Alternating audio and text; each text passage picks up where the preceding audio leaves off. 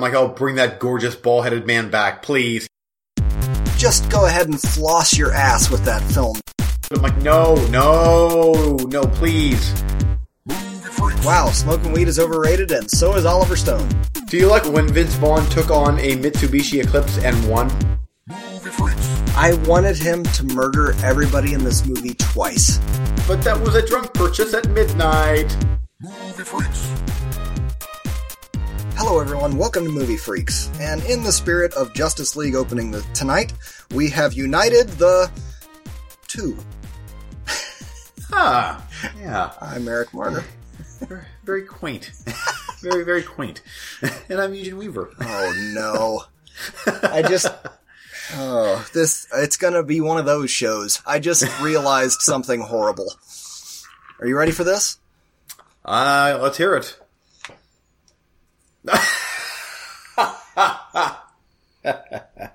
oh, here we go. Oh shit. oh, yeah. I, I, I want to take my shirt off now. Uh, but even that, it, yeah. then it would be even. I don't think it would be better uh, for for yeah the, those that can't see us because it's a sky. We're skyping, but we're wearing the exact same T-shirt, and uh, Oh, no. Oh, man. I mean the exact same T-shirt. Yeah. I don't know if I can do the whole show looking at you wearing the same shirt that I'm wearing. It's kind of like the episode where I froze in uh, mid blowjob. oh, or maybe yeah. it's it's the episode of Star Trek where uh, uh, Kirk's bad half got released onto the ship.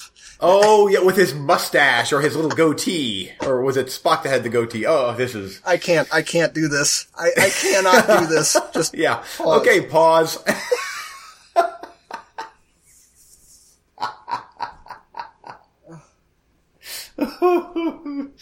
oh, I wouldn't be able to listen to anything that you are saying. While that would be wow, I could just see the same Star Trek oh. logo bouncing up and down and there we go. Oh. How about Oh. that? There. I'll just be hot and wear my hoodie. Cause Yeah. Thank you. For, seriously, for, and our, our audience thanks both of us as well, I'm sure, because that was a train wreck waiting to happen, already happening. I just noticed it while I was talking about. oh shit! It's gonna be one of those shows. I can just feel it.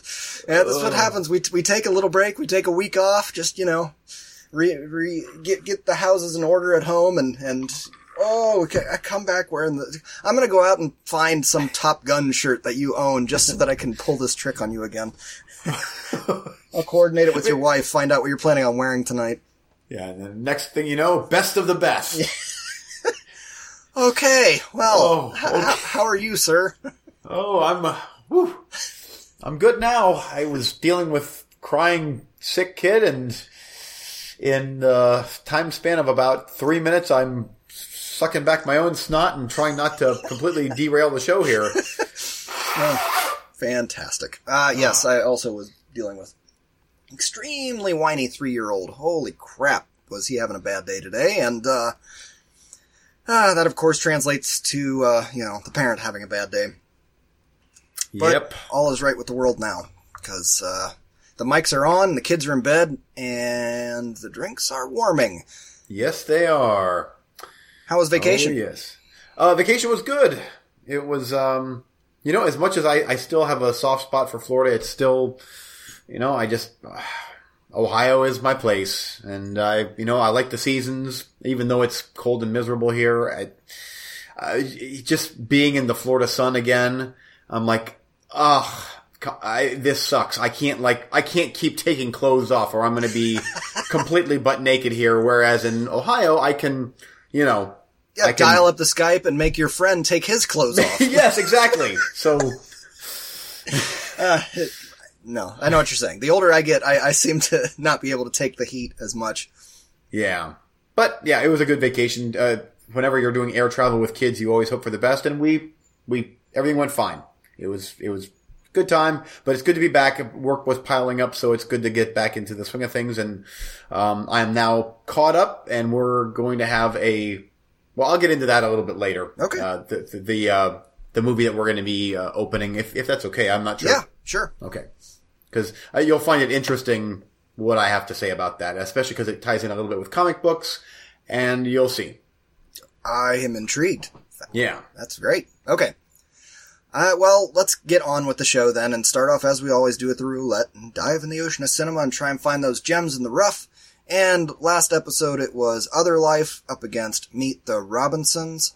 And it is your turn to go first, my friend. Okay. And I'm Oh. very interested to hear about all of your reviews tonight because they seem, half of them I think I might have had some hand in recommending, so I'm dying to know what you think about some of these movies. But uh, start us off with Meet the Robinsons. Okay. Um, I, I, this was an easy thumbs up here. It's, it's not like, to me, it's not top, top tier Disney stuff. And this is almost like when they were, tr- I don't know. I mean, I don't know the ins and outs of Pixar and Disney back when Pixar and Disney were not a thing, but it felt like they're trying to be Pixar. Um, and having said that, that's not a bad thing because they were trying to be Pixar and Pixar's awesome. And this movie is really, really good. It's funny. Um, it's, it has a, a bit more of a Disney feel than a Pixar. Pixar that rips your heart out, throws it on the ground, stomps on it, and then picks it up and eats it. That's, And then somehow makes a lot of jokes about it that make you forget the horribleness of the first act. yeah, the exactly that you saw five minutes ago. And it doesn't really have that. I'm, would you agree? Oh yeah, totally. I agree with everything that you said so far. Um, but but and I'm gonna chime in here about Frozen because Frozen is a great example of, uh, and even Moana for that matter, the two newest uh, Disney CGI animated movies is even those movies don't feel like the Pixar counterparts to where you're just you're ready to bawl at any minute. Like neither of those movies really do that, and neither does this one. And I I, I personally like that. I I don't like to always have to like oh great where's my Kleenex because I'm gonna melt I'm gonna have a meltdown here because it's so sad and heartbreaking. Um, but this is fun and good animation for its time. It's not quite like things are now. This is ten years ago, but it's sci-fi. It time machine stuff. I oh total total easy watch. Uh, and I actually watched this without the kids, but this is next time I watch it, I'll definitely be watching it with the kids. Do you have this on Blu-ray? Is that what- I have this on Blu-ray, and uh, because of you picking it on the roulette, I actually, and it popping up on Netflix, had a movie night with the family, and I said, "Okay, kids, we're gonna watch this." And I I watched it again in the last here uh, week or two, and my uh, score totally holds up. I've talked it up to you, but I never, I was never like this is a plus. It's just. It's a surprising one that I felt fell between the cracks, kind of. I don't feel like it got a lot of attention, and it was one that can make me cry. There are some very emotional parts of it as far as like family connections and stuff, but I thought Yeah. it was handled so much, well, I I don't know if I want to say so much better than Pixar, but Pixar just like punches you right in the face I know. without I don't. any hesitation. And like Up is a great movie. I don't know if Oh. I'll ever watch that again because I of the watched it one time. because yeah, the because first of- act is just Yeah. it's so hardcore and depressing. And same with Toy Story 3. It's like, I watched it once. I'm like, good God, that was so depressing and sad and ah. I agree. I agree. yeah. And, and this, Whereas this one, it- it's it's very sad in the beginning, but it's it's realistic. It's not like it's not like punch you in the face hardcore. It's more like here's a real kind of believable story, yeah. and then by the end, I mean, all along the way, see, it's it's so different watching that movie when you already know what the, is going on, like for the second Yeah. or third time, because Which I'll, I'm looking forward to watching it again with the kids. Yeah. Definitely. you're you're picking out so many things along the way where you're, oh, why didn't I quite see that? But, um, and it, it makes it more heartwarming of a journey than the very first time you watch it. But it Yeah. has a great third act where things are kind of wrapped up in a beautiful, neat little bow. And Yep. I don't know, I I, It's I thought Disney. it had a couple. Yeah, totally. That's exact. You're exactly right. But um, it had a couple. It still had a couple of jokes in there that were so frickin' funny. The the T Rex just Yes. put me on the floor, like fall Yep. off the couch laughing. I, and when you can give me at least a couple of punchlines that are that good, I, what's not to like? Yep. It's funny, I'm on IMDb here, and the budget for this thing was $150 million, and it only grossed 97 million. And it's just so weird to think now, like, when Disney pops out of, like, their own, like, not Pixar, but like uh, again, Frozen or Moana, it's like it makes bank, big time bank. But this one here did not. You know, 97, 97 million dollars is nothing to schluff at, but it's still it didn't make its budget back here, and um, I kind which of- is sad because it's it's it's a gr- it's a really good movie. And the, the Blu-ray looks so good, dude. Yeah, I definitely want to watch the Blu-ray next. Definitely.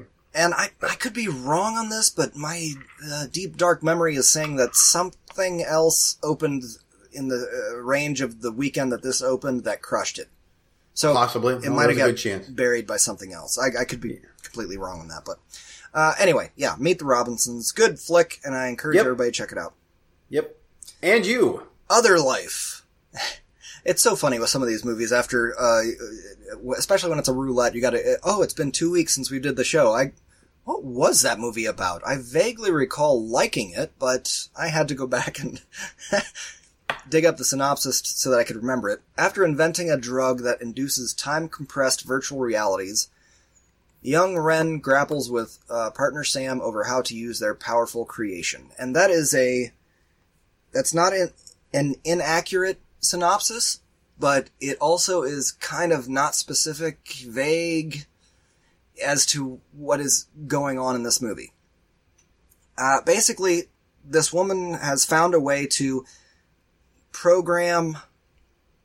Oh boy, how do I even describe this? Because I'm uh, what whatever scientific terms I'm about to use, I'm sure they're all wrong.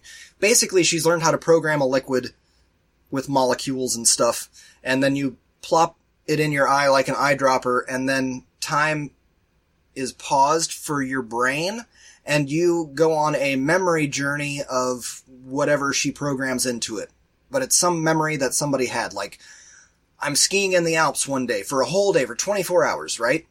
And I, I wake up in my cabin and I make myself a nice breakfast and then I go out and I ski down the, the Alps and it's a wonderful day. She programs that into this thing.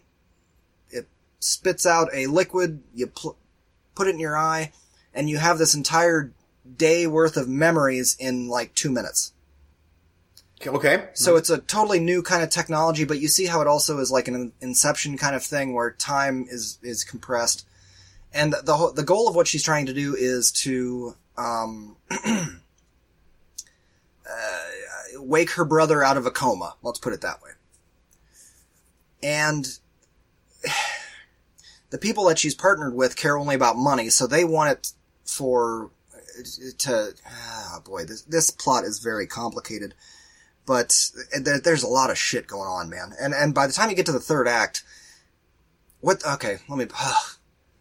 what what her partners want want to make money off of it, so they want to uh, partner with a a prison corporation for uh, mental imprisonment, whereas like you get accused of or you know you're found guilty of a crime, and then you have to go to mental prison, which is this virtual prison. So like, ah, the shit's hard to explain, but it was fucking cool, man. yeah, that sounds really. It and it's it's an it's a low budget movie, but it's like an Australian Australian thing, so it, it's not like our American low budget shitty movies.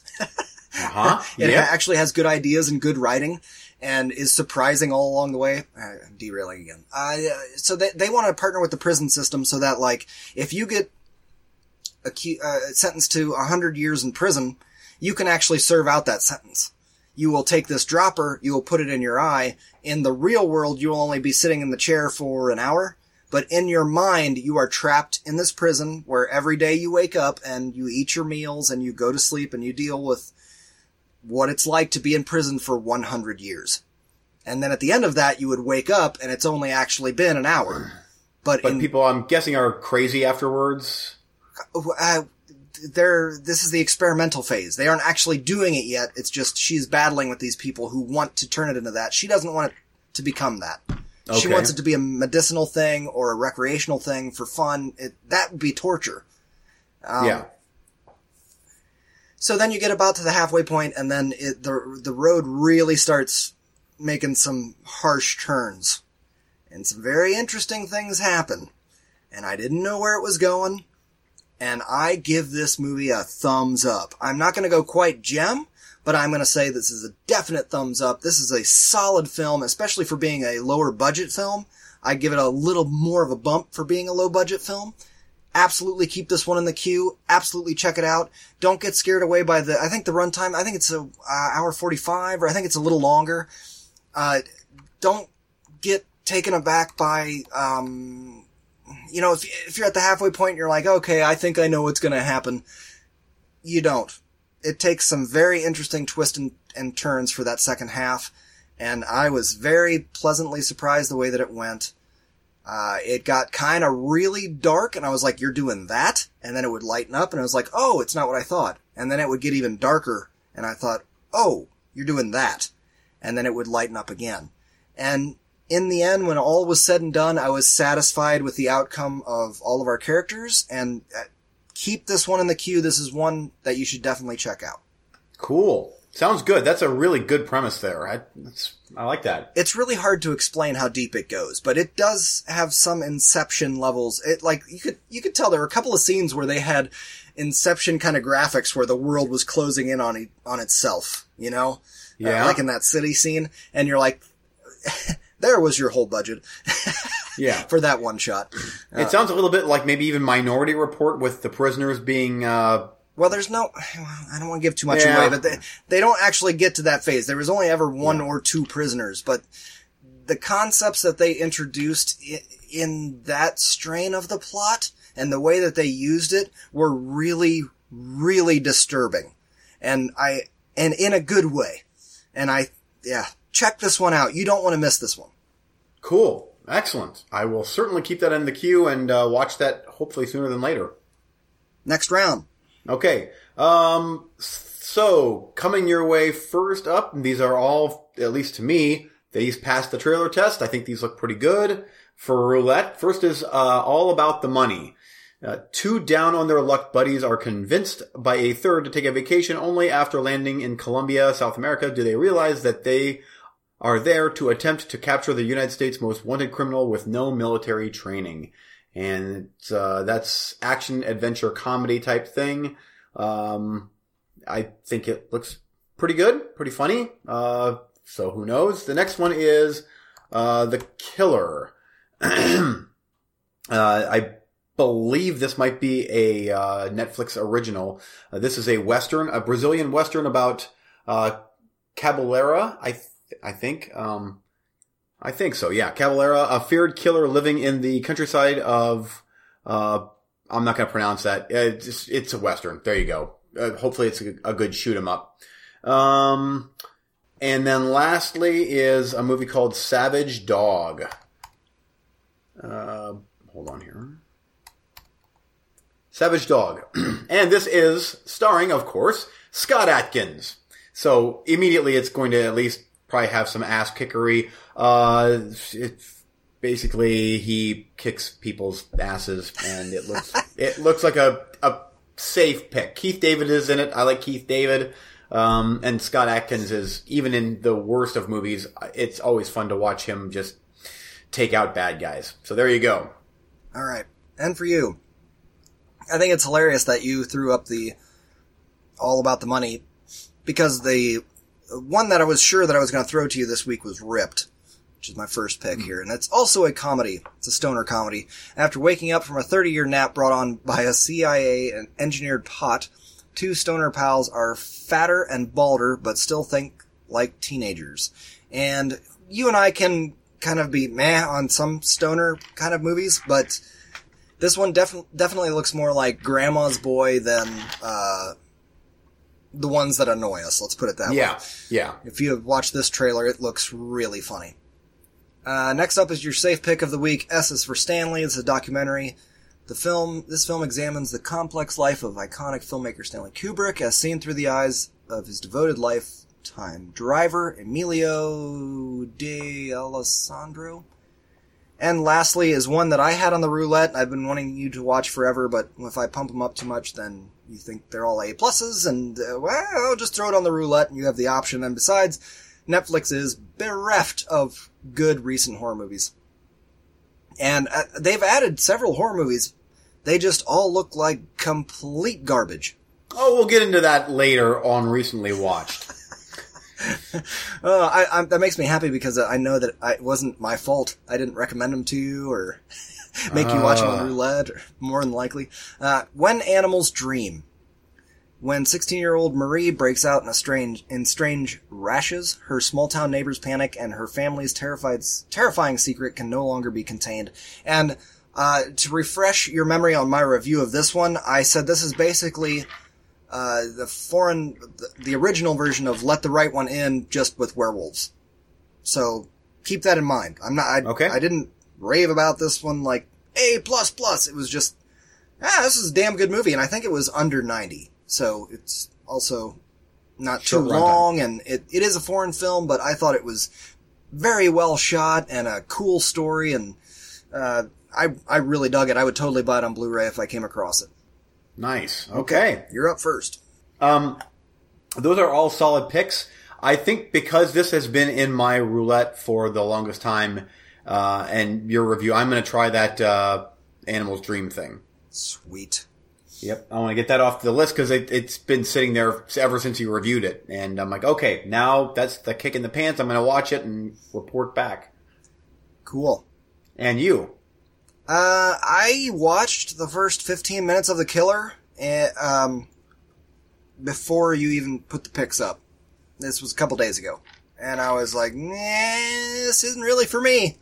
Not Oh, so really? much. It, uh, it had some things where I'm like, oh, this is kind of interesting, but then, uh, it quickly, uh, as we'll talk about later and recently watched, kind of, I don't even remember what it was now, but it kind of crossed the line where I was like, you know what? I'm, I got other things I'd rather watch. I'm good.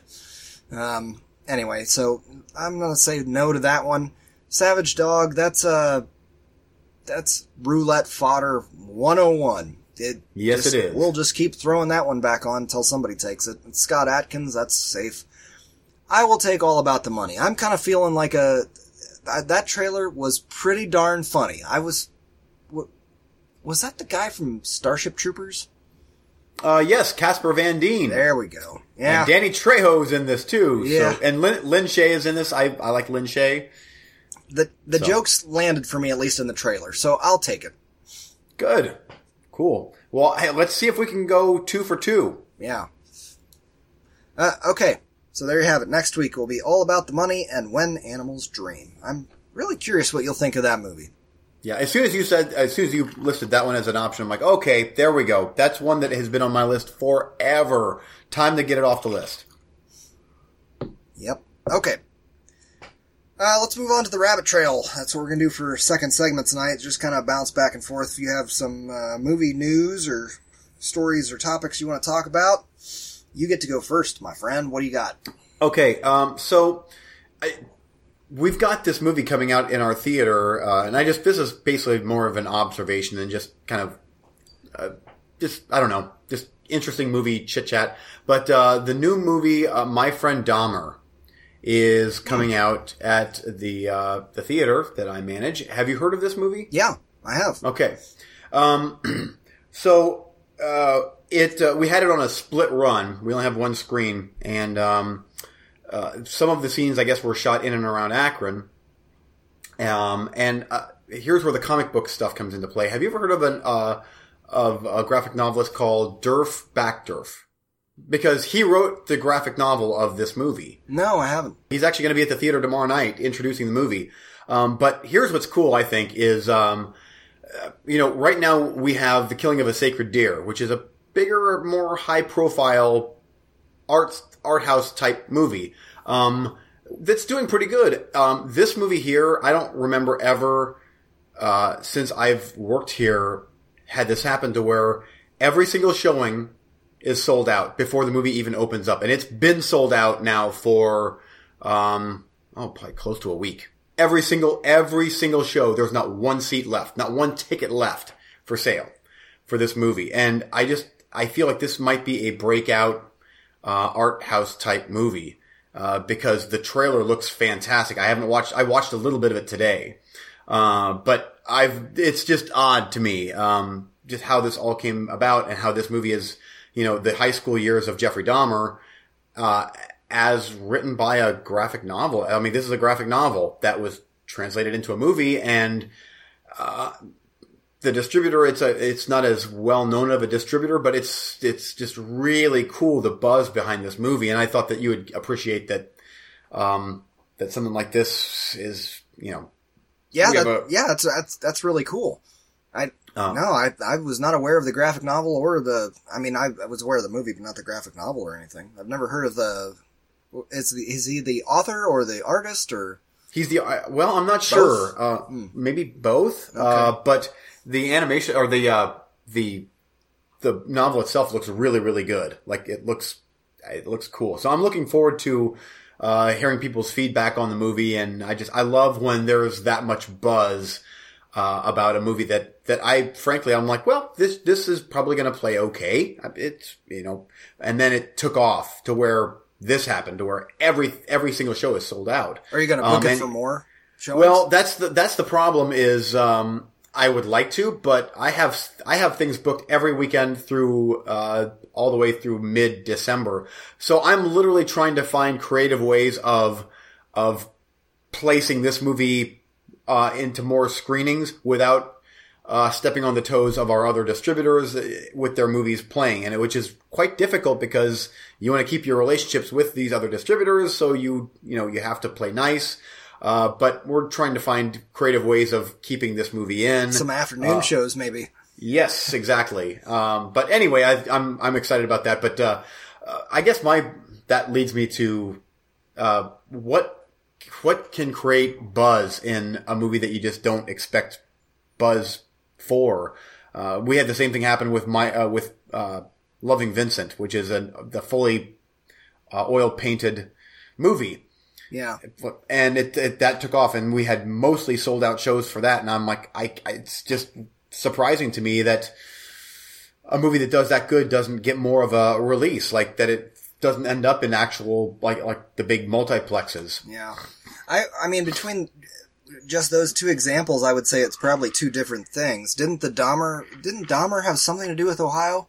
Yes, Okay, well that might be the trigger there. Might I mean, Yeah. uh, if the artist or or uh, the author or whatever was he from Ohio? Because that might have had something to do with it too. yeah, yeah. He's from Cle- he's from Cleveland. This Derf guy's from Cleveland. Now there you go. I, I would say that's your draw for that one. Uh, With the other one, with the uh, painting one, you're in Akron. It's an artistic community in the area that where your theater is. yeah, You know, that, so something like that, I, I could see that being the draw. Uh, Yeah. Not necessarily a local thing so much as a, uh, uh, it's a college town. You know what I'm, you know what I'm, Yeah. yeah. It's just it's it's, it's interesting because I was expecting like oh like our big high profile movie is going to be Killing of a Sacred Deer, of course, right? And then it's it's it's just cool when I see these small movies come in that that just clean house. I love love love that. Well, So is, is Killing of a Sacred Deer doing okay? yeah, it is it is it's doing good. People that see it have loved it. I've been And hearing even- crazy buzz about that movie. yeah, and even Mother, uh, Mother did not do good at all in the multiplexes. And then we brought it in after it was pretty much done, right before it hit the dollar theater, and it did really well for us. I mean, I just think that I love, I love when a, a- an art community comes together and supports uh, a movie that maybe the mainstream crowds are like, eh, meh. Yeah. So I think that's cool. But I'm that's I'm always trying to find more foreign movies, uh, experimental art animation type stuff, and I love when the ones that I that I book actually click with the crowds, and uh, it's exciting. It's like invigorating to be a a part of that to see these smaller movies get recognition, and instead of just they just even though they might be fantastic, they just pop up on Netflix one day, and that's how you hear about them. That Yeah. they're they get a theatrical release. Right. I know what you're talking about. Anyway, that's just my little. No, no, you're good. I, I like that. That's it's very interesting. I'm always interested when you talk about the theater and, and how how the decision making process behind you know what what are we going to get in here and what's going to do well and you, you know it's it's that's a it's a tricky thing. It's always a roll of, of the dice. It is. Yeah. I actually booked with uh, with a very small studio. I booked uh, the 19th annual uh, animation uh, shorts, whatever, uh, from different countries, and it's an hour and a half of just these really different animated short films, and um, I like the distributor themselves. I'm dealing with them, and they're so cool to deal with because they, you can tell, they genuinely love this collection of short films, and they are going like the extra mile to help us promote it. And they want to talk to me on the phone about how how can we better promote this thing in your community? Like, what can we do to get the word out there to see this movie? And that usually does not happen. Usually, like, there's lots of times where I'm like, can you please send me a couple posters so we can hang the posters of your movie in our theater? Can, please? Like, they are going above and beyond. And I love when there is that passion behind, uh, like with a distributor with their movie that they have that much faith in it. They're like, let's, we want, we want whatever it takes. We'll will do to make people aware of, of this movie that you guys, you know, have faith in that you're booking, uh, at your theater. So I'm, I, that's the that's the part Yeah. of this job that I really, really like. Yeah. Yeah, that is cool. Anyway, I dig it. anyway, there you go. That's just my little side, whatever. Wow. Art house. My yeah, mine by comparison, mine seems really stupid. I just got to say, Ah, yours yours is way more involved with real art and cinema, and mine's just like, uh, I uh, maybe I should not even do this. How about an update on the? Uh, did I even mention the fil- film reels that I came across on the show? no, you didn't. But I've been wanting to to text you about that. Uh, but then I usually fall asleep with drink in hand at night when I'm ready to text you. Like, hey, how's that going? I can't. I can't remember if I did. I talk about it on the show or not. I can't remember. I don't think you have.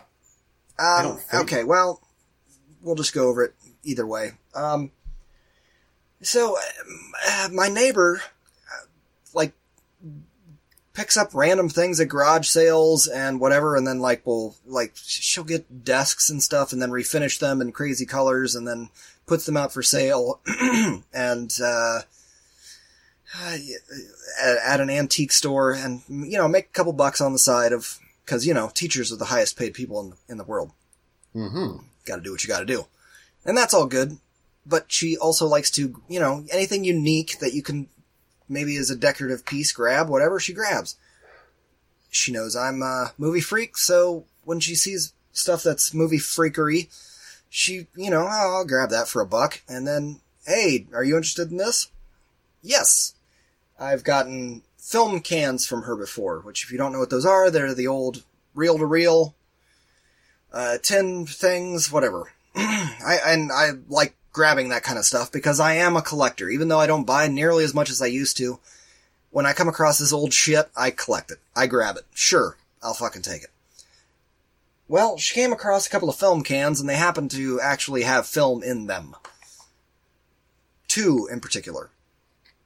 Yeah, you're damn straight I want that. I don't give a shit what is in it. It could be the worst film of all time. I don't care. I, yes, give that to, yes, I will take that. Uh, so we didn't know what the film was. And, uh, I mean, there was one little sticker on the outside that said kidnapped by Indians, I think. I, I took the, the reels out of the canisters and kind of tried to look at some of, they're really damaged and not in great shape, but I tried to look at, you know, the first you know, foot of, of film to see what I could see. And immediately I could tell this shit's real fucking old. So I kind of took pictures of the, some of the frames with my, uh, on my phone and did some research around the web and talked to a few people, a few friends on the web. And we all kind of came to the, the best guess we could come to is a film from, oh man, I don't even remember now, 1930 or 1914. It was real old. Uh, but there was a, a short film called Kidnapped by Indians by this company that did short serials, usually, oh, I can't even remember all the details now. They were 20 minutes long and they were usually two reels and that's what I got is two reels. So I thought, wow, this might be a real find. At least for a movie freak, that, that's friggin' huge. Because what's cooler than being able to, you know, it's cool that you find them, but it would be even cooler if it's something that all these film restoration places don't have. Because I could find almost no information about this thing, and I could find no pictures of it online or nothing. So I started contacting several different uh, film restoration places, and I got a couple of responses.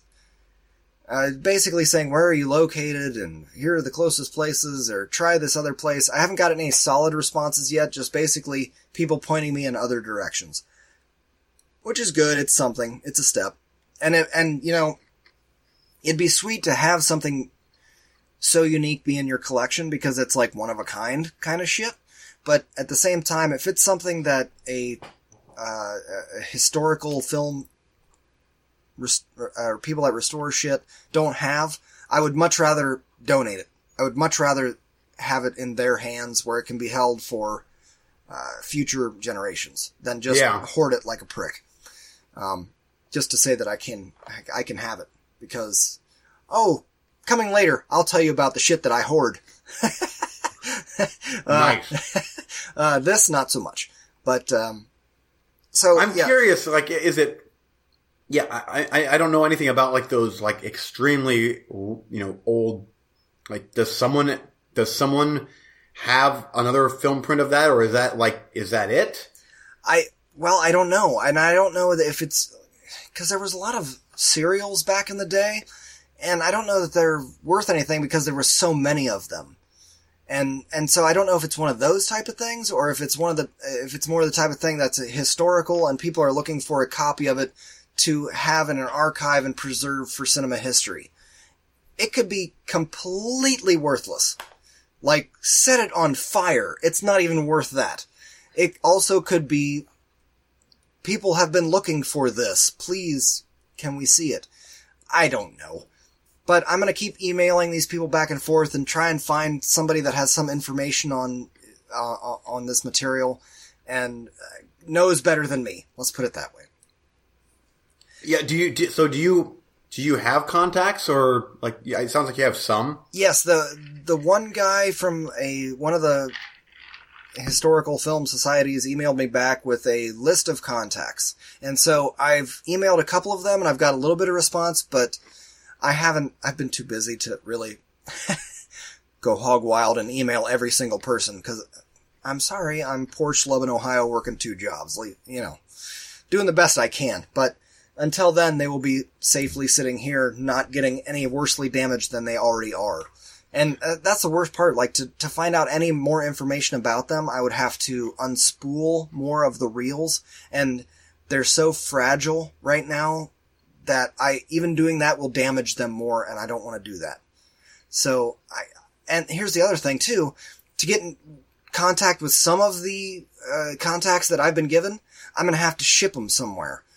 Uh huh. And that also makes me nervous because one, I don't have a ton of money. I don't want to, it's going to cost money to, to safely ship these things somewhere. And two, I don't want to ship them to some asshole who's just going to like sell them to somebody and make money. You know what I mean? Like A collector, yeah. I, I, uh, so it, it's, I'm kind of in limbo at the moment, but I've just got to send some more emails and try and find somebody to, uh, that maybe has some real information about this, what, what this might be. But if you go try and look up that film, uh, you can't find a single screenshot. And I think I'm looking at, like I really have it in my possession. Which is, So you you think that is the right one that you have? Uh, I think so because one of the actresses in it, um, there there were some pictures of the actress in it, and she was in costume, and that looks very similar to uh, some of the frames that I looked at and, and the pictures that I took. But it's also hard to tell because there were so many westerns made at this time that a bunch of people in bonnets next to a covered wagon, you know what I mean? I mean, shit, it Yeah. could be anybody. It's my grandma. You never know. hmm, yeah. I mean, uh, the only one, the only company I know that does restoration work um, is Vinegar Syndrome. They have their own, they have their own facilities that they actually they they would take film reels and that's what they do. Um, but I, that's obviously not their wheel horses doing something like that. Yeah. With with that. But there's got to be someone out there that has an answer for what you should do with that stuff. Yeah, and if it's something that's nothing, if it's just some serialized garbage that was showed shown before uh, actual movies, then I'm gonna keep it because it's it's not anything. But if it's something historical, I'll happily donate it. I really will, because that is the coolest thing in the world for a movie freak to be able to say, "I came across these that nobody had them." And now it's out there and you can, they cleaned them up and preserved it and now you can buy a digitized version of it. Yep. That's awesome. Yeah.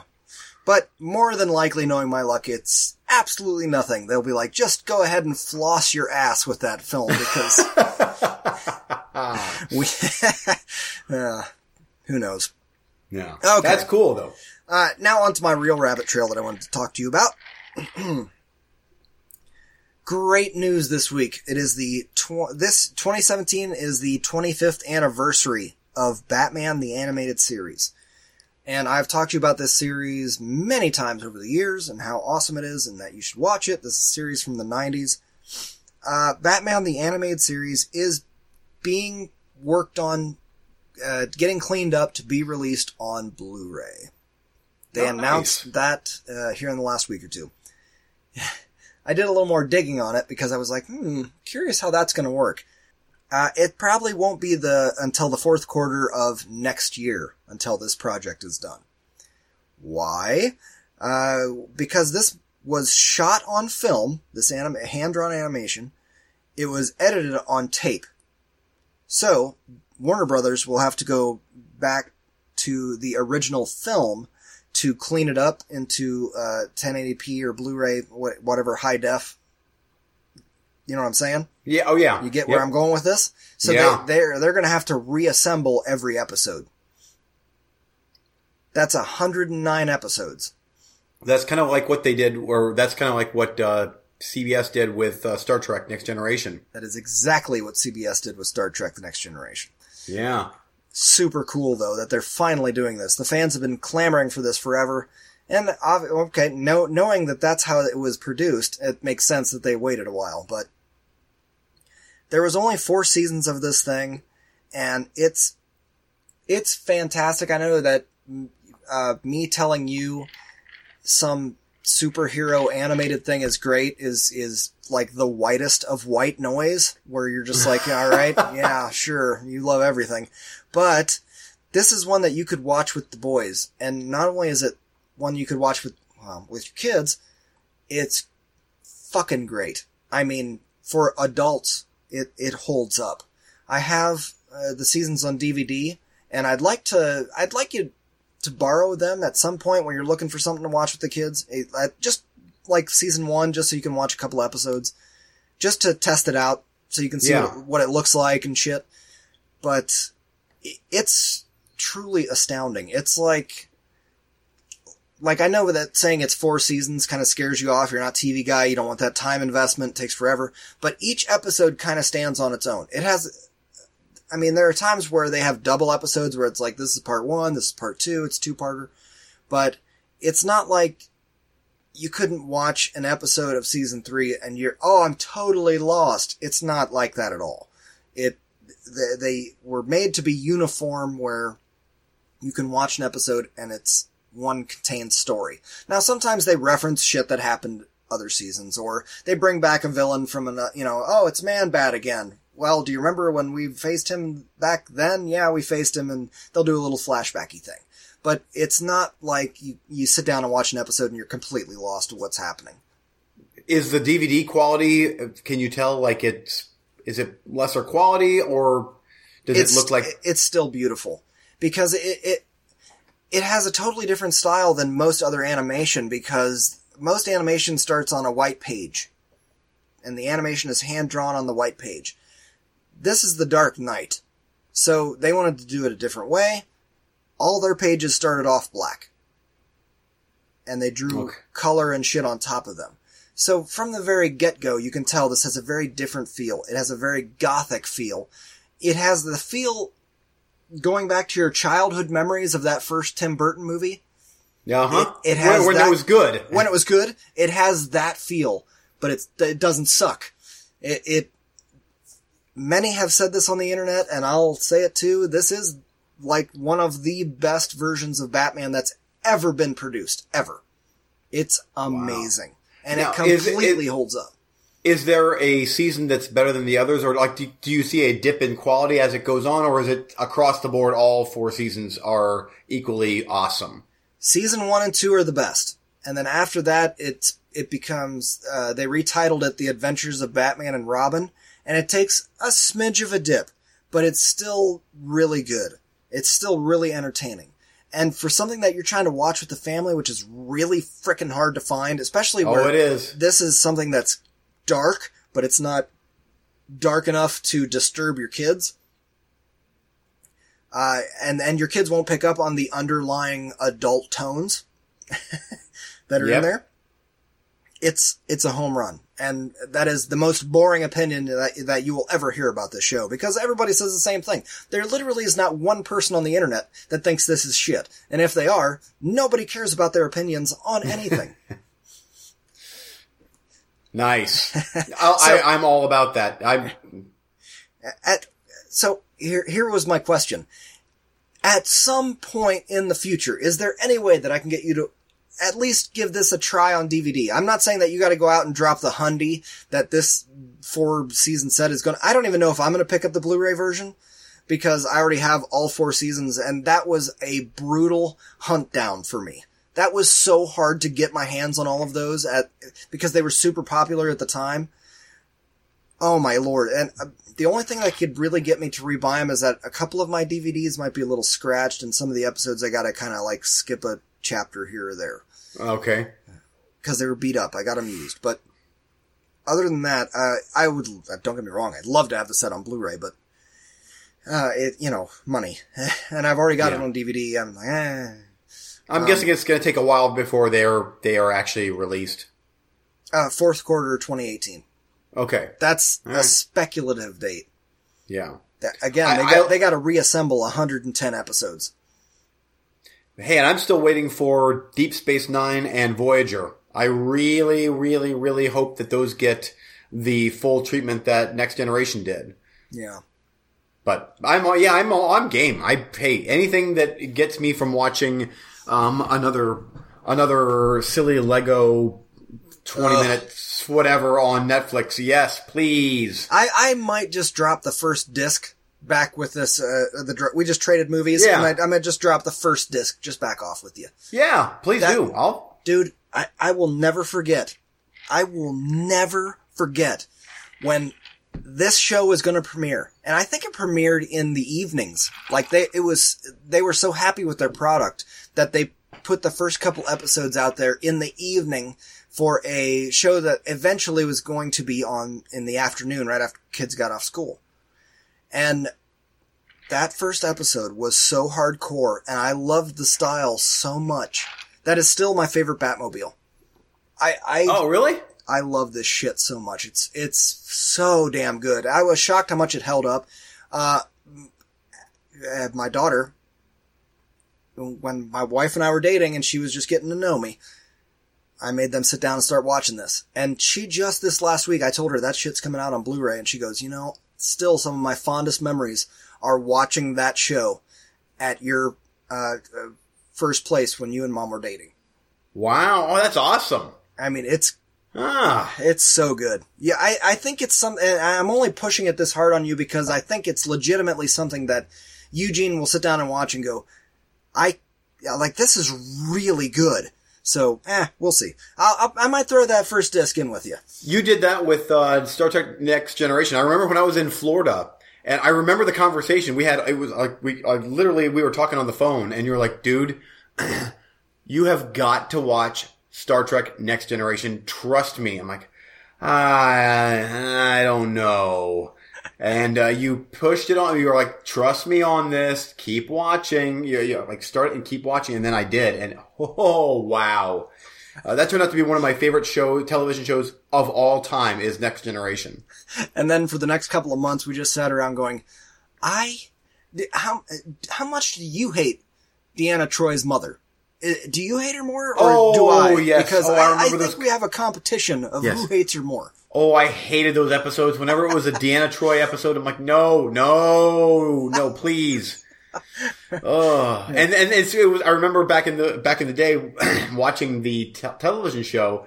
Uh, I'm like, oh, here's a here's Data now. We have to we have to sit through his jokes, and then I'm like, oh, actually, Data is like the coolest part of these shows. He Yeah. was he was. Now we're geek talking. Now Oh, we're that's all right. That's all right. But Yeah. Data really paid off because of the movies. We we were more in, in tune with the movies. Yeah. And had we had left the next generation behind, uh, back into our you know our memory of just watching it on TV as like it being eh whatever. Uh, but we had watched the movies over and over and over, and we were annoyed by Data. Then you go back and and we really got in tune with the backstory of Data, and then it made the movies so much better because they Oh, yeah. really paid off on his arc. Yeah, and he, like his lamer jokes in the movies didn't bother me near as much after you watch all of the uh, seasons. And man, I flew through all what was it, seven seasons? yeah. Awesome. It was great. Anyway.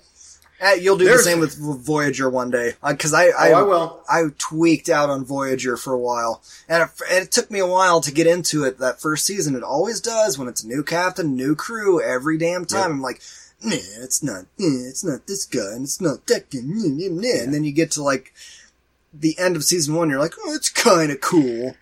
And then you, you start season two and it's like, this is sweet. Yeah.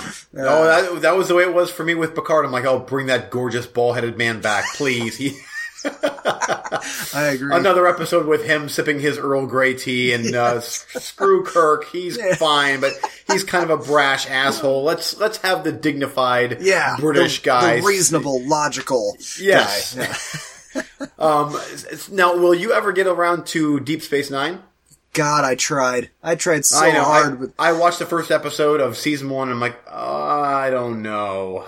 I watched like, I don't know, the first six episodes and from what I've heard from real Trekkie or hardcore Trekkies is that you gotta really give it that first season. And then, uh, but man, they are really into it. I'm not so much, but you know, eventually I will. It just, uh, man, that transfer on that, on that in, uh, uh, uh, on Netflix is real rough. So, Yeah. yeah, I just came off of, of Voyager 2, you, uh, as well. You, you have to like break in between shows. yeah. So, Yeah. yeah. I, I'll get Eventually, both of us, yeah, eventually both of us are, will have watched every single thing Star Trek. I know we will. It's just. Matter of time. Yep. yep. Okay. Well, there's your derail. Yeah, no doubt. Uh, do you want to go recently watched, or do you want Yes. another derail? Let's recently watch. We've got a bunch. Well, I have some. Okay. Well, you're up first, my friend. Okay. Um, let's get a couple stand-up comedies out of the way. I know that they're, you know, whatever, but one bears mentioning on the show, I think, because it's a unique approach to stand-up comedy and how it was filmed and the content. And that is a guy named uh, Jonah, uh, uh, Judah Friedlander. Yes, America America on my is- list. I watched it Yep. as well. America is the greatest country in the United States, and that is one of the funniest stand-up comedy acts I have seen in as long as I can remember. It is, it is my type of humor right there. It's so bizarro and weird, and especially how they filmed it, like fairly up close, tight shots of just his face. Uh, you never see a crowd. It's just him with his scruffy beard and hat and glasses. Oh, and up like you're way the camera's way too close to you, but that makes it funnier somehow. Well, he is the uh, world champion of faces, sir. Oh yes, of course, yeah. But I, I, I love how a comedian like him he can just roll with anything. Like it's like almost like anything that the crowd throws at him, and he talks to the crowd a lot. Uh, anything that the crowd throws at him, he just immediately comes back with something hilarious. The- I, I'm impressed. I, I was genuinely impressed with how interactive he was with the crowd, and how as soon as anybody would say anything, he would turn it into a knockout joke. Just knockout. It was so good. I, hey, I'm, that makes me two for two on recommendations this week. I'm I'm very happy with that. But no, I I've seen other stand-ups from him, and I think I liked the other ones that I saw better. But I totally enjoyed this one, and he is one of those people that has this magic ability that I do not have at all, where he can be a total asshole to strangers, and it's hilarious. And when, yes. I, when when I do it, when I'm a smart ass to people, or I say, "Hey, what do you think about? What do you? Oh, go ahead, throw out a topic." And people throw out a topic, and I'm like, "Ha ha ha!" Blah blah blah blah blah. And I say something shitty. Everybody's like, "Oh, you're a dick." uh, you know, and with him, he can do it, and it's just hilarious. and I, yeah, it, it's something in uh, the body posture, or maybe I just need a bigger beard. I don't know, but Maybe. he, he has this amazing ability where he can do that and totally own the crowd. It, it Yeah. was, yeah, it was magical. I, I, I'll watch anything that guy does from here on out. Any comedy stand-up act he does, I will watch. It was great. I uh, actually, that's one that I'll probably rewatch pretty soon again because it made me happy. You should Just try the- and dig up some of his older ones because I I felt I kind of felt like I liked those more. But Wow, not, this not, one here, I'm not knocking this one, but he was very more hobo in this one and a little more angry. Whereas Yes. the other ones, he was more. uh, The other one I watched, he was more playful. I, it's hard to describe, and I'm going off a deep memory, so yeah, yeah. Anyway, Okay. uh, everything And- that he does, I'm like, oh yeah, yep, I'm in. Yep, that was great stuff. Uh, and the other stand-up comedy act I watched was Marc Maron on your recommendation. And uh, after the high of of that last one, I'm like, okay, I'm I'm still I'm on another really good stand-up comedy act. And I'm like, you know, Eric talked about this Marc Maron guy. Let's give that a chance. And the first like 10, 15 minutes where he just he right off the bat goes goes into uh, Trump stuff. I'm like, What's, yes. what's he gonna do? Oh, What's he he was. do? I love that he's he just comes out, sits on a bar stool, and that's it. He just rambles on for an hour and ten minutes, and I was never bored. Uh, I liked his. Uh, Almost like he's past the midlife crisis stage, and he's just kind of becoming a grumpy old man. is kind of what he seems like. Um, Kinda, yeah. But, but I loved it. I loved it. It was fantastic. Not quite as funny as uh, as uh, the other one, but it was still great stuff. Cool. I'm I'm tickled that you like that one. I and as I said when I recommended that one, that it, that it's a great primer for Marc Maron because you can see that he's a a a real OG hipster. Uh, he, he does not wear the tight pants and the Italian boots because he's trying to be ironic. He wears them because he legitimately likes them.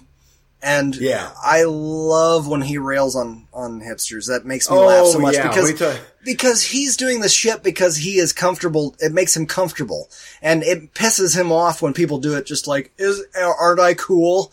Uh, yeah, yeah. His whole hat thing was a great. Uh, that was great. Shit, I forgot Oh, about that. oh, that was so good, and how it, it, eventually it turns into a kid's story. I'm like, oh, I forgot so about good. that, but that is such a great example of yeah. uh, But- lifestyle. Yep. Oh, but both are huge thumb, thumbs up. And I generally don't talk about stand-up comedy acts too much on the show because they're, it, you know, they're, they're stand-up comedy acts. They're not movies, but Yeah. uh, they're worth mentioning because they were that good. Okay. Anyway, back to you. Okay, I'll do a quick double header as well, and I'll keep the comedy stand-up act thing going with Patton Oswalt, Annihilation.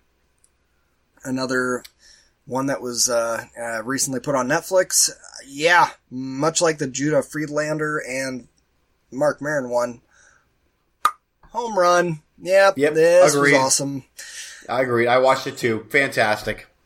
It's always great when a comic can uh, make you laugh uh, tears from hilarious and then and then also kind of make you cry like tears of genuine emotion like that's real 101 stand-up comedy in a weird way if you've ever anybody that's ever kind of like studied the craft where they say just be yourself and be real and that's the funniest he talks about real shit that's Yes, real does. dramatic and horrifying and it can and uh, stir up those kind of emotions inside of you and then gently turn it on its head and and make it comedic again and and you know hey we all have to deal with this life and death kind of shit and move on and and and have a third act where he makes it really funny again this was uh, stand-up comedy pro right here. Yeah, he is a pro. He like uh, actually of all three stand-up comedy acts now that we're talking about, his I would put above the other two even because he is a stand-up comedy god in my opinion. I love his routine, uh, not just on this one but the previous one that he did. Yeah. I I like his stage presence. He is he is probably I would say probably my favorite stand-up comedy act right now. Uh, he is totally up there. And if you're not following him on Twitter, shame because he is doing this shit daily. And it is, I, I- he's one of the reasons that I go to Twitter. Is oh really nice. Oh, the shit that he does every day is so funny. Okay. Uh, next up, the, uh, documentary, The Doors, When You're Strange. This was That on was a roulette. Yeah. Yeah. And I, uh, watched it with the wife. Wife's a big Doors fan. Not much to say here. That's why I'm throwing it in on the, uh, doubleheader. It is a rock solid documentary. It, I, there's not much to say about it. Are you into the Doors? Do you find the Doors interesting? Their story interesting? Uh, then check out this documentary. Uh, There you go. Uh, It's good. I, I wouldn't uh, say that you have to bend over backwards to make sure you get it watched, but it's totally. Fuck, this is awful. This is the worst review ever. if you are a Doors fan, then definitely check it out. It was totally entertaining, but uh, I, it's it's it's a hard sell because if you're not a Doors fan, then why the hell would you even sit down to watch it? You know what I mean? If you are a Doors Yeah. fan, you're going to watch it anyway, and that's kind of where it is. I would I just lock it in at like a seven out of ten, and I'm a Doors fan. Yeah, and That's I'm like I and now if you would replace Doors with Black Sabbath, then I'm in. But Doors, eh, they're fi- fine, whatever. But for old school rock and roll, it's Sabbath for me. I'm a Sabbath guy. I'm a metalhead. That's fine. I would love to see a Black Sabbath movie done in the way that this was done. Lots of stock footage. Lots of, which I appreciate. I, I'm not saying that as a negative. It, it was cool to see them behind the scenes and, you know, just a little more stuff. But I'm, I'm, I'm a Doors fan, so Yeah. it, it appealed to me. Okay. I uh, I still haven't seen the Oliver Stone movie, which you have recommended numerous times to me, but it's just one of those where I just because I'm not a big Doors fan, I'm like, uh, I'm sure it's good. and Val Kilmer's cool, but uh, uh, No, Eventually. I, hopefully. no, I understand. I for somebody that doesn't much care for Oliver Stone, uh, I think that it's one of the few instances where his style uh, plays to the material, and and same with Val Kilmer. Uh, Oliver Stone's style, in my, like in my head, is it's psychedelic. He's always psychedelic. He he's stuck in that six uh, late sixties, early seventies yeah, and I, I don't say that as a negative. I'm just saying that's where his mindset is, and it is a tr- uh, uh, hmm, it's a strength to that film. For example, uh, uh, what's the uh, the Psycho Killer one that he did? Natural Born Killers. yeah, That movie's dog shit to me, but it, it, he has that psycho crazy aspect going on throughout that entire movie and I, I don't know. I, it, that movie just does nothing for me. But when that style is applied to a story that actually takes place in that time frame, then You know, it, it- works. You know, like they're all on acid and, and peyote half the time, yeah. and they were in real life, so it works. But I don't know for a fictionalized serial killer thing, and yeah, I watched that um, movie three times in the theater. Natural Born Killers. and Uh, I haven't I haven't watched that since the VHS days, if I remember correctly, because I watched it once, the uncut version, and I remember it did not near have the same impact as when I was, you know, thinking this was the greatest thing ever in the theater. Like, oh, this is so good. And I'm like, eh, the soundtrack's okay. L7's cool, and Nine Inch Nails I think is in there somewhere. And eh. The first time I watched it was the first time that I ever smoked weed. wow, really? Yep. Oh wow, watching that movie? Okay. Yeah. And I was like, wow, smoking weed is overrated and so is Oliver Stone. I felt nothing off either. Uh, Yeah. okay. um, back to you. Okay. Uh, let's get into some Netflix mehness here, shall we? You can have one Um, round of that, but I want, I want, uh, you know what review I want. Yeah, I do. Okay. Um, okay, so uh, Killing Ground popped up on Netflix. This is one that I've uh, heard about and uh, kind of had a cool poster for. So let's give this one a chance. And swing and a miss. However, I will say that I watched much worse off of Netflix than this. This got a two star out of five. Uh, but basically, take take uh, uh, Greg McLean's Wolf Creek um, and rip it off, more or less, but not that good. Not that good. Not awful, but not that good. And you have Killing Ground. There's, I think there's a good short story in here, but it's almost 90 minutes and it just doesn't work. It's, uh, a, this family that's camping, uh, comes across these two really nasty guys in the woods that, um, spoiler alert, kill and rape. Um, and then there's another couple that go into the woods and stumble across the, the crime scene, and then the killers show up again, and uh, it's brutal and grisly. But I'm like the whole way through, I'm like I'm not at all disturbed by this. This feels like let's Wolf Creek was kind of disturbing. Let's do that. And no, no, it's no. It.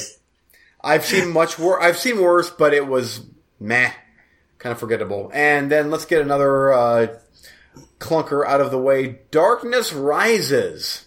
Have you seen that on? Uh, or no, I'm sorry, Darkness Rising. I don't even. I, I've literally forgot the. Uh, no, I, that's a totally forgettable title. I, I yes. actually I would look at that title and I'd be like, no, I don't yeah, think the darkness, darkness, is falls, gonna. Yeah. It's not gonna rise. Yeah. Oh, it doesn't. It doesn't rise. Um. Darkness with Anna Paquin. That that that was Darkness right there. Yes. Yeah. I accept yeah. your title, but Darkness Rising. It, and I don't even know. I, I, don't know what it's called that, but uh, a lady and her two friends go into this house. That that something happened as a kid with the kid, and it's haunted. And then there's oh, a ghost tale the Evil Dead kind of, but not good. And it's oh, it's three actors. You know, you know the drill. You know the drill. By this point, it's this is every other Netflix horror movie. It's three actors in a house, and it's oh, this was. And I watched the whole thing, an hour and twenty one minutes, aka four hours long of Darkness Rising. Zero. I gave this. Uh, let me double I'm check. Not gonna, I'm not. I'm not so quick to throw Netflix under the bus for this because was it a Netflix original? No, uh, no, it was uh, not. Yeah, okay. These things existed before Netflix. Come on. Yes. They're, they're yeah. shit. They're ghosty shit that we order off eBay and then share with each other. Yeah, this was. Woo. Anyway, uh, the the best thing about this movie was the poster, and it still gets zero stars. So back to you. All right. Uh, where are we at time wise? All right. Okay, I'm gonna get a couple things off my list here that uh, you might have some. I'm, I'm going to lead you in with a, a, review here. First up, though, Stranger Things 2. I'm gonna I'm gonna get onto that because it's timely.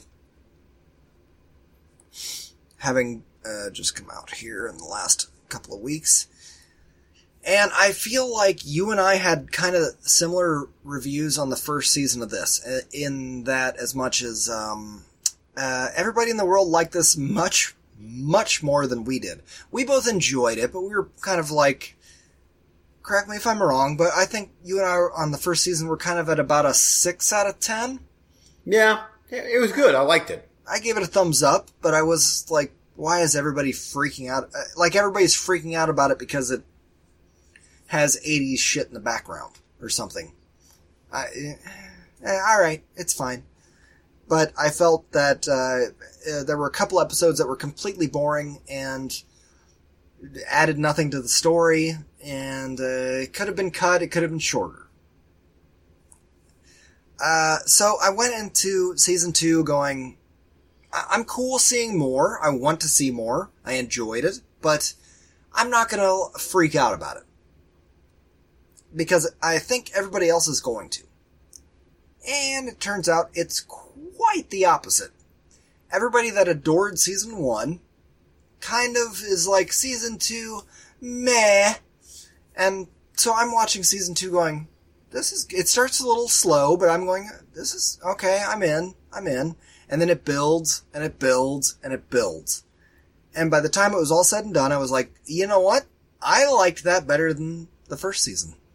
It has a more complete story. It has a more complete arc for all of its characters. And it has a bigger threat. A more, a, a bigger threat that I feel is more threatening than just the Demogorgon. Which was, in my opinion, was kind of, I, don't freak out on me, listeners, I, because I, the first season, kind of forgettable. So, I, from my memory, it was just the Demogorgon, right? There wasn't anything else, was there? I don't remember. Yeah. I don't- Okay, so it's not just me. Uh, it was, uh, and, and I thought of the Demogorgon as being just kind of a um, foot soldier, a sergeant of foot soldiers from the other side, Okay. which is fine. But it feels like now with this one, it's it's it's we're we're starting to deal with the real threat here, and I had no intention of doing this, but just because of the way that our house is set up and the way that it is with, uh, I have one older kid and two younger kids, um, the, uh, eh, soon to be 13 year old was like, uh, look, I want to watch this. And she tends to watch things in my office while I'm working on the computers and shit. And I'm like, I, I already watched it. Well, but I want to watch it. Uh, you know what? All right, fine, go ahead. So I actually watched this season twice. Did you really? Oh, wow. Ah, Kinda. Well, yeah, while I'm working. Yeah. Okay, so bear that in mind. But I mean, oh, uh, you know, the boys are watching their stupid YouTube Pac-Man shit or whatever the fuck in the living room. So she can't watch the scary shit around them. So she comes into my office to watch it. You know what? It, it's fine. Hell, it's this or Glee. And I sure as fuck don't want to watch Glee. So, you know what? You want to watch Stranger Things? Go, go the fuck ahead. So I didn't Yeah. rewatch the first couple of episodes, but every episode after that, I did actually watch twice. I gotta tell you, dude, as somebody who, we agree on season one, season two, there's way more going on. They do a way better job of, of amping up the thrill factor by splitting up the crew. Um, the, the, the drama is, is bigger. I, I, everything was better. All of my complaints about season one, I think were kind of alleviated in season two. We have a better idea of what's going on. There are more questions, but there are also more answers, whereas season one left you with more questions. Yeah, it did. Are, now, so I'm assuming there will be a season three. Oh, yeah, oh yeah, they're gonna keep this shit going. Cause Yeah. season two had tons of viewers that like day one watched every single episode. You know what I'm saying? Like, Mhm. uh, this is in no danger of being canceled at this point. Yeah. There were definite things throughout the season that I did not like, but it was more like relegated to, I hated this scene. Yeah. I feel like y- you will feel the same way that I do about this season. Yeah. And I'm I'm gonna watch it, but um, yeah. I'm not pushing for you to watch, uh, like, I'm not saying, you got to see this shit. Because I, I, I think that you'll feel the same way about it that I do. I'm not saying that it is a total course correction and that it's the greatest thing ever. And now it finally is as good as everybody is saying. I'm not saying it's a 10. I'm saying it went from a 6.5 to like a 7.5 or an 8. That's pretty good. Yeah, it is. Yeah. Uh, okay. I look forward to your review of it, but I'm not pushing for it. Okay, uh, next up, Brawl in Cell Block 99. Oh yeah, here we go. That was on my to talk about list. I'm sure it was, and that's why I'm putting it here so that, uh, it's a lead in for you. I dug this movie. This movie is fucked up.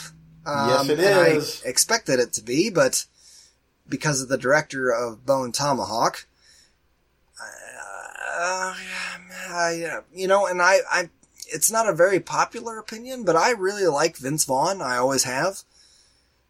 As an actor, he has some politics that I'm like meh on, but I try to avoid diving into any of that shit with, uh, you know, most people, unless they're literally sitting outside with a swastika sig hailing.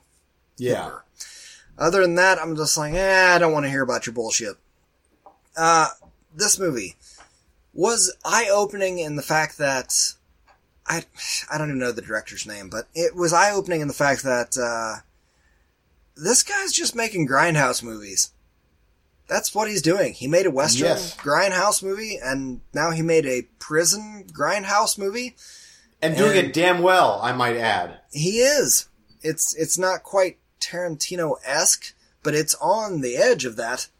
It's certainly gory like those kind of movies, and it doesn't shy away from being fake gory, if you know what I mean. Like there are Yeah. times in this movie where it's a plastic head that Oh, is getting very much. crushed. Yeah, totally. But but I like that. I'm like I do too. I'm fine with that. I would rather that than stupid too. CGI. Yeah, no, no, it's not uh, that I care about CGI or, or realism.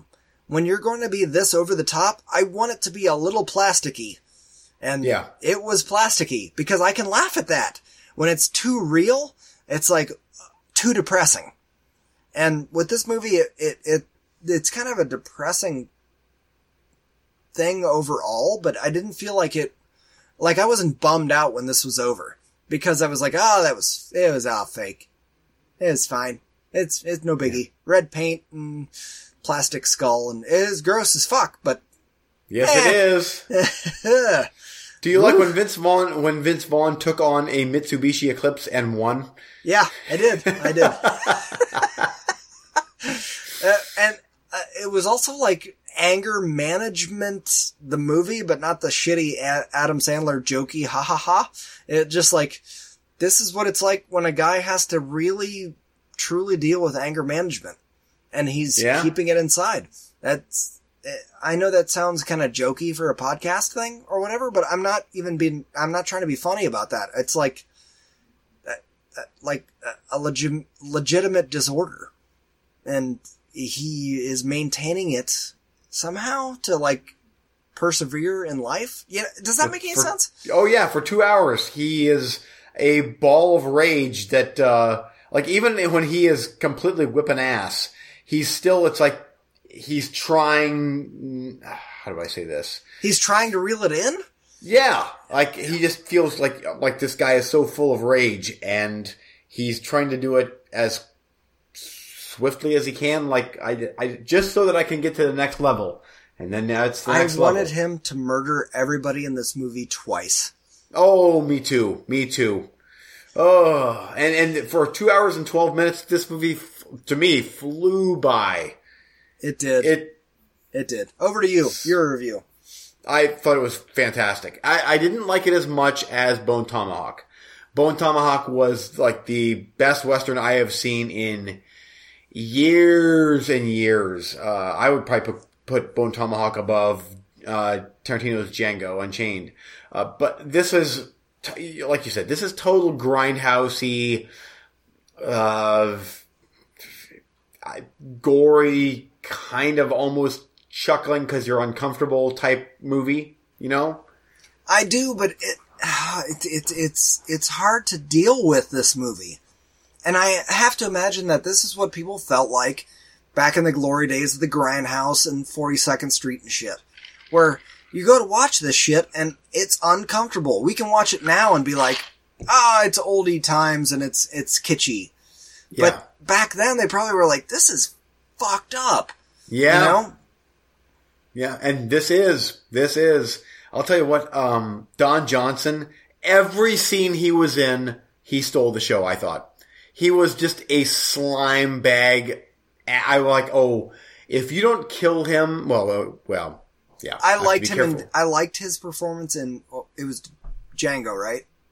yeah, I, I was fine with that in Django. But as a hardcore kid that grew up on Miami Vice, like when I get older, That was I'm me. Gonna have a, I'm gonna have a my, uh, I'm gonna have a five o'clock shadow because that's fucking cool. Yeah, and the white Did suit. not did- did not like him in this movie. He was too evil, and I didn't think it paid off. okay, I, I wanted more from that. big big thumbs up with this movie. like Bone Tomahawk was uh, sli- slightly better, but this one probably would make my uh, I don't know. I'm trying to decide if it's definitely my top ten. I'm trying to decide if it's in my top five of the year. Um, It could be up there. I, I agree with you though that Bone Tomahawk was better. I Yeah. think that was more of a legit film where this went way more into the exploitation. it did. Yep. He was such a badass in it. Okay. Oh, he was. All that being said, I, I can't wait to see this guy's next film. Now that I know that he is like an exploitation hound, can't wait to see what he's doing next. No kidding. So he did a western. He did a prison movie. What's next? Yeah. Yeah. So anyway, okay. Um, and then let's talk briefly about Lawrence of Arabia. oh boy. Um, now, truth be told, I have not watched the whole thing yet. Uh, I watched, I wa- I got this on Blu-ray and I watched the first mm, half of it with my wife. Um, which, uh, I, she wasn't a big fan of. So keep that in mind with my review. Um, I appreciate what I've seen thus far, but I did fall asleep halfway through the thing. Granted, I'm an old man and I And it's feel- four hours long. Yes, it literally is three hours and thirty six minutes long, and by the midway point, I'm like, I okay, we're in the we're still in the desert, and we're still arguing over I'm not sure what yet, and I'm not quite sure what the storyline is yet, but it's something. Um, but having said that, it is a beautiful movie. I'm not quite sure how they did this because this is in the days before CGI, and there, there's like just immense armies of people riding on camels through the desert, the gorgeous desert. Um, even I don't know, even uh, Peter O'Toole's performance is kind of weird in it. I think. Um, but I, so I, I I don't have a huge opinion on the movie yet. I want to like it, but uh, I uh, I have to finish it. Oh, you're but fine. after that's after fine. two hours, I, I'm like, okay, I need to turn this off because I am I am falling asleep. That, that's fine. I totally accept that review. It is a weird movie that it's a Forrest Gumpy type movie where you just have a guy and he goes and does a thing for a long time and you kind of see his life for a while and then it's a, it ends and you're uh, after a while you're like wait wait what was the, what was the point of that again? It's here's a guy and here's a moment in, here's the time in his life.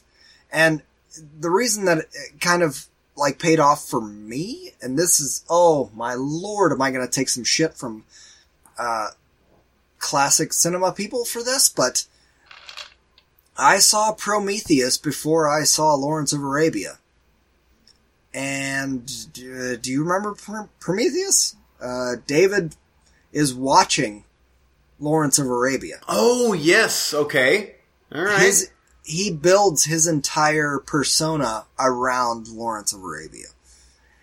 And after watching Lawrence of Arabia, David in Prometheus makes a lot more sense.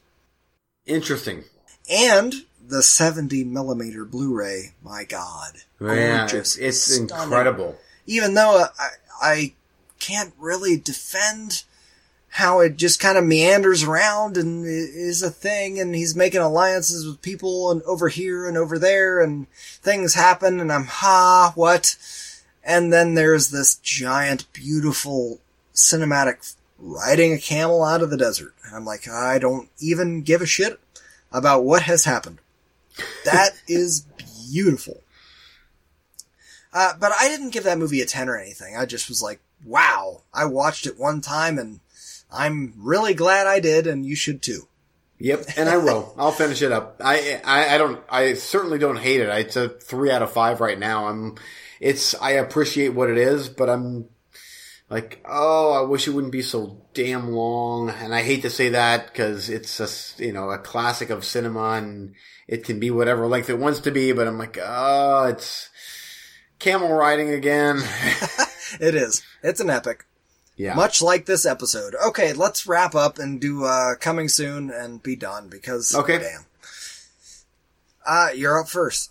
Okay, uh, so some Blu-rays that I have on the stack. First up is a movie called Parents, Have you heard of or seen Parents starring, uh, I believe, Randy Quaid? Oh, it, I think I've heard of it. It sounds familiar. I haven't seen it. Okay. Uh, I have seen it on VHS, and it is very, very quirky, weird, uh, just John Wat, I, well, from my memory, John Waters' black humor. We shall see. Uh, but I have that on Blu-ray. And then Code Red, yay. Uh, they, he supplied me with, uh, The Being, which is, uh, Jackie Kong's movie before she made Blood Diner. She made a movie called The, uh, The Being, a creature feature. So I'm looking forward to watching that. And, um, what was the other one that I bought from them? I don't know. It's something else that I bought from them and I'm gonna watch it. Mystery selection. yes, but that was a drunk purchase at midnight. Um, but the being in something else from, yeah, from Code Red. Right. Oh, oh, no, no, actually I have to, I, because, uh, I bought it literally due to the cover art and the title. Um, I'm like, there is absolutely no way that that is not going to kick ass. I have to find it here. Pause. Um, You're fine. hold on. Cause holy shit, it looked awesome. There it is. Devil's Express. Also known as Gang Wars. What? Um, there, Gang Wars. Yeah, there's a. this sounds like the guy- shittiest PS2 game I've ever heard of. Oh, the cover is great. The cover is like uh, there's a zombie on one side, and then uh, dude with an afro doing a karate stance on the other side, and there's kung fu and shoot. It, it looks great. Uh, so the Devil is Express, aka Gang Wars, is heading my way. I will have a review for that next week. Is there any other Blu-rays? I feel like there's like one other one that I'm wanting to watch, but uh, those are the main ones, being Devil, Devil's Express and Parents. Cool. Okay, coming soon for me, releasing at 1 a.m. tonight is The Punisher from Marvel, Marvel TV shows on Netflix. Uh, I'll obviously check that out. Uh, Justice League is out tonight, and I'm gonna watch it probably, probably very soon. Uh, Firewalker. Do you remember Firewalker? well, that sounds like a Chuck Norris movie. Yes, okay. Louis Gossett Jr. Lou Gossett Jr. I found a pristine, untouched VHS for 50 cents. And I can't wait to watch it again. This is one that I practically wore out at my local VHS uh, rental store. It- because it, it, it just at the at the very end, the third act, it started getting into horror and was kind of creepy. And it was Chuck Norris being Indiana Jones, but then there was this voodoo-y culty shit as my childhood memory serves. We'll see. I'm gonna watch it again. Um, what else? Uh, oh, uh, Pluto TV I was watching today. I was just uh, skimming around looking for whatever bullshit to watch in the background. For have you heard of a movie called Force Ten from Navarone? Oh yes, You have. Have you seen it? I have not, but I know what you're talking about. It is a sequel to Guns of Navarone, a movie that I raved about. That I got on Yes. VHS. I didn't even know it existed. But apparently they made a sequel to Guns of Navarone starring Harrison Ford, Robert Shaw, and Franco Nero. I mean, holy shit. So I watched half of it today, and I was like, oh my god, why don't I own this? So I'm gonna track this. I, I had to go do other shit, so I couldn't finish up the second half. Now I have to, uh, track it down in some form of, uh, home media. but Yep. from what I saw, awesome. Loved it. Every, I, I mean, right up there with, uh, Guns of Navarone. It was great. I, classic. Oh, it was so good Nice. classic cinema, uh, World War II bullshit, but I totally dug it. Uh, okay. Anything else that you want to add for this episode? I don't think so. I think that uh, we've. I, I, there, I, there was actually some more Netflix garbage that I watched that I was going to try to get to, but we'll save those uh, those eviscerations for next week. Oh, me too. I have many non-horror reviews because of the month of horror. I didn't squeeze in all the things that I watched that uh, didn't qualify, but uh, we will get to those in the upcoming episodes. And I'm sure we we're going to get into some uh, Christmas shit Oh yes. coming Oh. soon. Okay, that's going to do it for this episode. I'll see you next week, dude. All right. Have a good one. Bye. See ya.